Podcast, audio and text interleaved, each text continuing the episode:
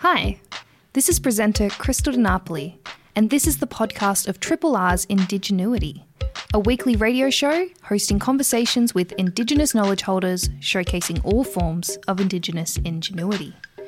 Indigenuity is broadcast live on Triple R each Sunday afternoon. Hope you enjoy the podcast and feel free to get in touch via the Triple R website or Twitter at IndigenuityAU.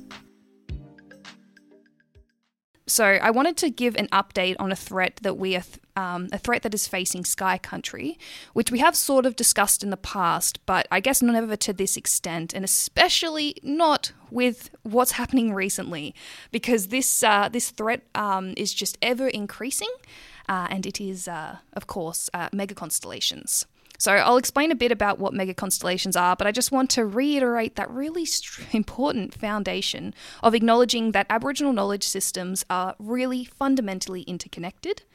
And as such, our sky country above tells us so much that we need to understand about the world we live in.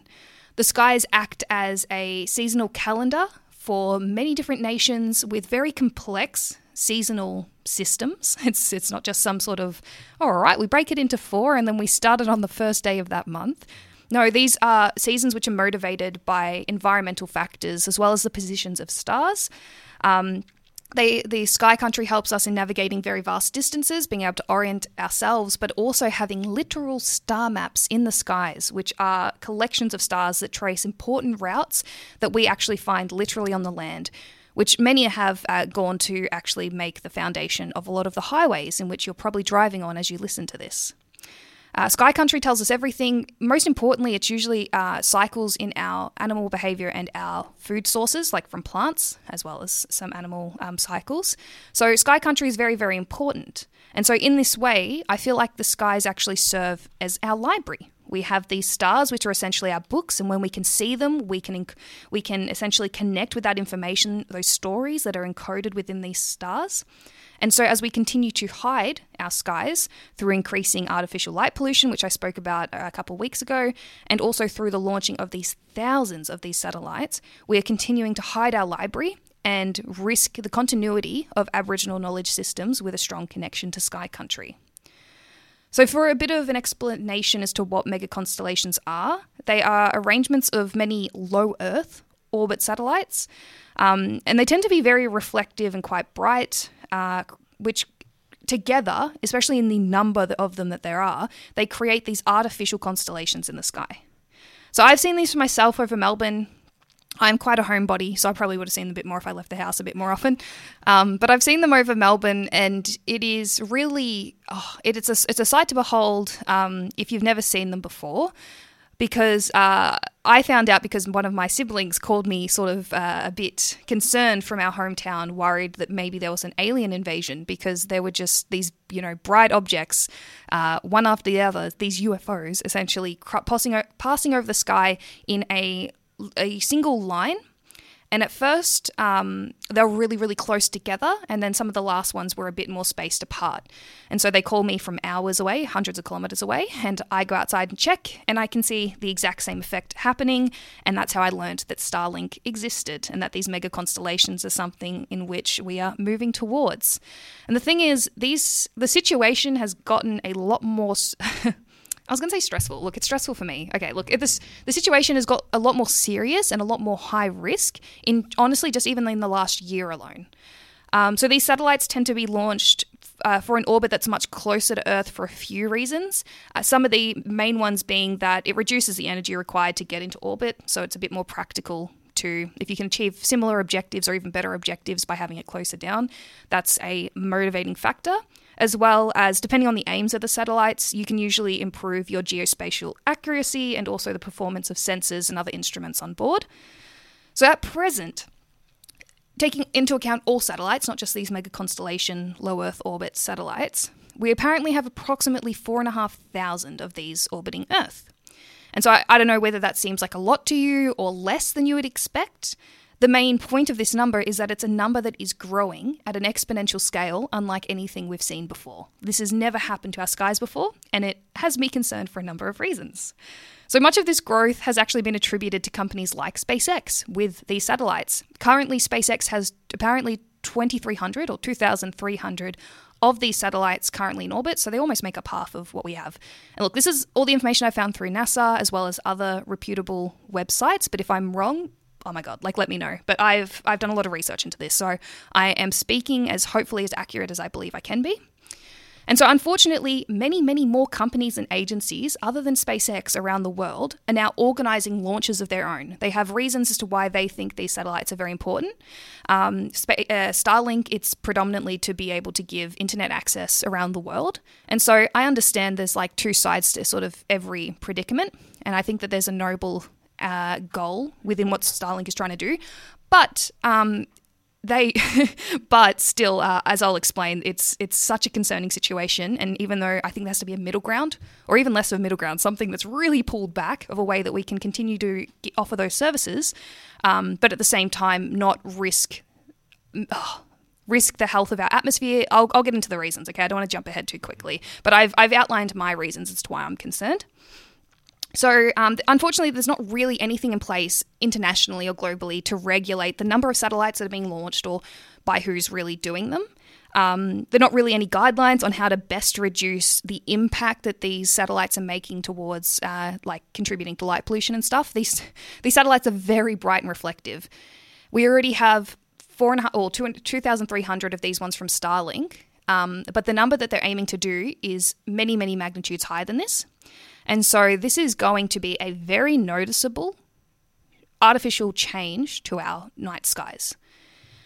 So essentially, I have four issues that I see with them myself. Um, so, one, which is I've just sort of stated, I'm concerned that they are contributing to light pollution and artificially altering our skies, which, as an astronomer, really sucks because they're already destroying like the observations of astronomers around the world.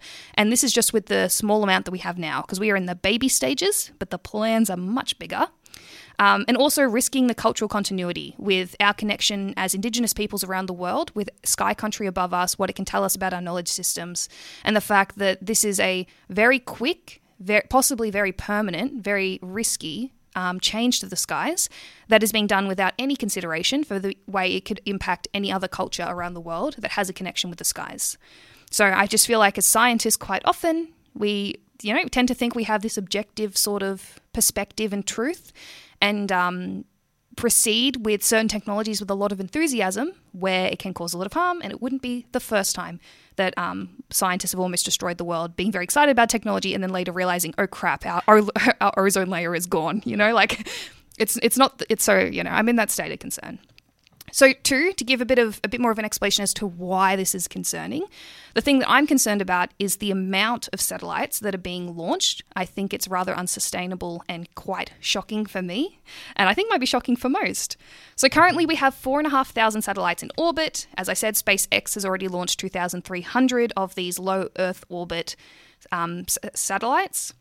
But the but but between companies like Starlink, OneWeb, Kuiper, SatNav, Satnet, and eSpace, and these are just five companies, and I promise you there are so many more agencies, even government orgs, like that want a hand in this type of technology. They, those five companies currently have plans to put around 400,000 up into orbit in the next decade or so. We have four and a half thousand currently, and we already sort of have some some sort of issues with that. And they are looking to increase this by a crazy magnitude to end up with 400,000 in the sky. That's just these five companies, and I promise you there are many more that want to, uh, many more players across the world who also see this as an area that they need to dive into. So, um, so studies are already indicating that untracked debris will lead to potentially dangerous or on orbit collisions on a pretty regular basis due to the large n- number of these satellites within these, uh, I guess we call them like orbital shells. So essentially being in the same sort of region of an atmospheric oh, being in the same region of a low Earth orbit around Earth, we run the risk of collisions occurring, especially as we increase the number by a crazy amount. The size of the satellites in these constellations uh, contribute to the risk of impacts, um, also with meteorites, so not just within each other. Um, and one of the things that I'm most concerned about is whether these impacts, whether they be with like meteorite or meteoroid objects coming through the atmosphere, or whether it's just with one another, like one satellite crashing into another, it leaves me very concerned that we could possibly have a Kessler syndrome occurrence. And so, for a bit of background on what the Kessler syndrome is, because I think it's so fascinating, it's a theory that was proposed around 45 years ago by a NASA scientist called Donald Kessler. And it describes how, um, I guess, the capability of two different colliding objects um, hitting each other in space and their ability to generate more debris from that impact. And the thing is, this Kessler syndrome then goes on to say how this debris will then most likely interact with other objects, making more collisions, which will then produce even more debris. It's a domino effect, a butterfly effect. Like these things, essentially one collision leading to many, many, many more until our atmosphere is completely uh, polluted with space debris, which is very difficult to try and get out of space, especially safely. Uh, so, essentially, this is uh, we run the risk of debris forming on an exp- exponential um, sort of rate. Just yeah. So um, this debris can prevent us from actually launching off of Earth's surface safely in future. So something like this happening, it's exciting running to new future technologies, but it could actually put a stop to any type of space exploration or anything that anyone had any hopes to do. Um, it can also dam- damage a lot of our pre-existing satellites which would be terrible for people on Earth as they often aid in navigation um, as well as important communication services. Uh, to lose, to have a disruption to um, our satellite system would have pretty serious impact on Earth for people. I don't really want to imagine the fallout of that. And according to the ESA Space Environment Report of 2022, we currently have around 30,000 pieces of debris in orbit around Earth. So we have 4,500 satellites already, and we already have 30,000 pieces of space debris. And these five companies want to launch a total of around 400,000 up, and we have many other companies wanting to do more. So I hope you can start to see why this is concerning to me and why I think that we need to be talking about it a lot more and bringing awareness to people who don't usually probably care to look into what's happening with space or what's happening with any sort of space focused companies, um, which is why I'm bringing it up because this is something that's going to impact all of us and our own connection to the sky. Um, and we're not part of the conversation. You, as a listener, me as a broadcaster, as an Aboriginal astronomer, we're not part of the conversation, but this um, will impact all of us. So, my third point um, is that I'm concerned about how there aren't really. I, look, I don't have a lot of confidence in the methods for ensuring that people on Earth are actually safe from returning debris. A lot of the debris is untracked, especially, um, yeah, a lot of the debris is untracked essentially. Even satellites that you would think would be uh, have pretty clear tabs on them. Recently, we actually had a SpaceX satellite, one of these satellites, one of these satellites from mega constellations, actually crashing down on a farm in New South Wales. And this isn't something anyone got a warning of. This is something that people discovered a huge object upright, smacked into the ground. Like it's crazy. It must have been going at such a fast velocity to be able to make to be on the the uh, orientation that it is. If you see the photos of it, I like I encourage googling it if you have the ability. Um, it is ridiculous and also terrifying. It's it's bigger than a human person, and um, is upright on an angle that you, you would assume would lose balance, and that's just showing you how far into the Earth it is driven through that collision. So often, the way satellites actually complete their life cycles is by simply falling back down to Earth. SpaceX's method of removing these satellites is just the same. It's said to be what they do is they start a high drag mode. So, drag is like friction up in the atmosphere. And so it causes the satellites to really slow down quickly. And that's actually what makes them fall out of orbit. Because really, satellites are just constantly falling around the Earth, but at a safe enough height that they just keep going around. And so that's the way that we get them out, is slowing them down and having them drop, which you can imagine um, the fact that this already happened with a SpaceX satellite in Australia, just, you know, cl- sort of close to home for us, without any warning for the people, you know, very lucky that no one got injured. Um, I don't have a lot of confidence that these companies are going to be able to track the hundreds of thousands of satellites very well. So, another concern is for people on people on Earth. Um, and then my my fourth um, my fourth reason that I'm concerned about this is something that I hadn't actually thought about until I started doing a bit of research and reading on it for this segment.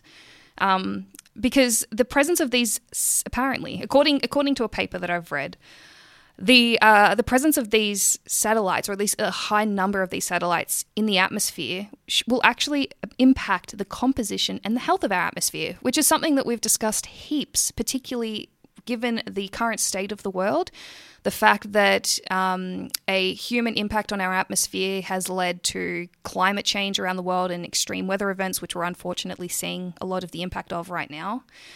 Um, we don't really want to be messing with the atmosphere any further. So there's a paper by Boley and Byers, which is called Satellite Megaconstellations Create Risks in Low Earth Orbit, the Atmosphere, and on Earth, um, which explored the consequence of these satellites in our atmosphere. And one of the examples that they pointed out is that during satellite re entries from like the Starlink mega constellations and others, um, they could actually apparently deposit more aluminum into Earth's upper atmosphere than what is done through meteorites passing through currently. So, this is something that I wouldn't have even considered as a concern.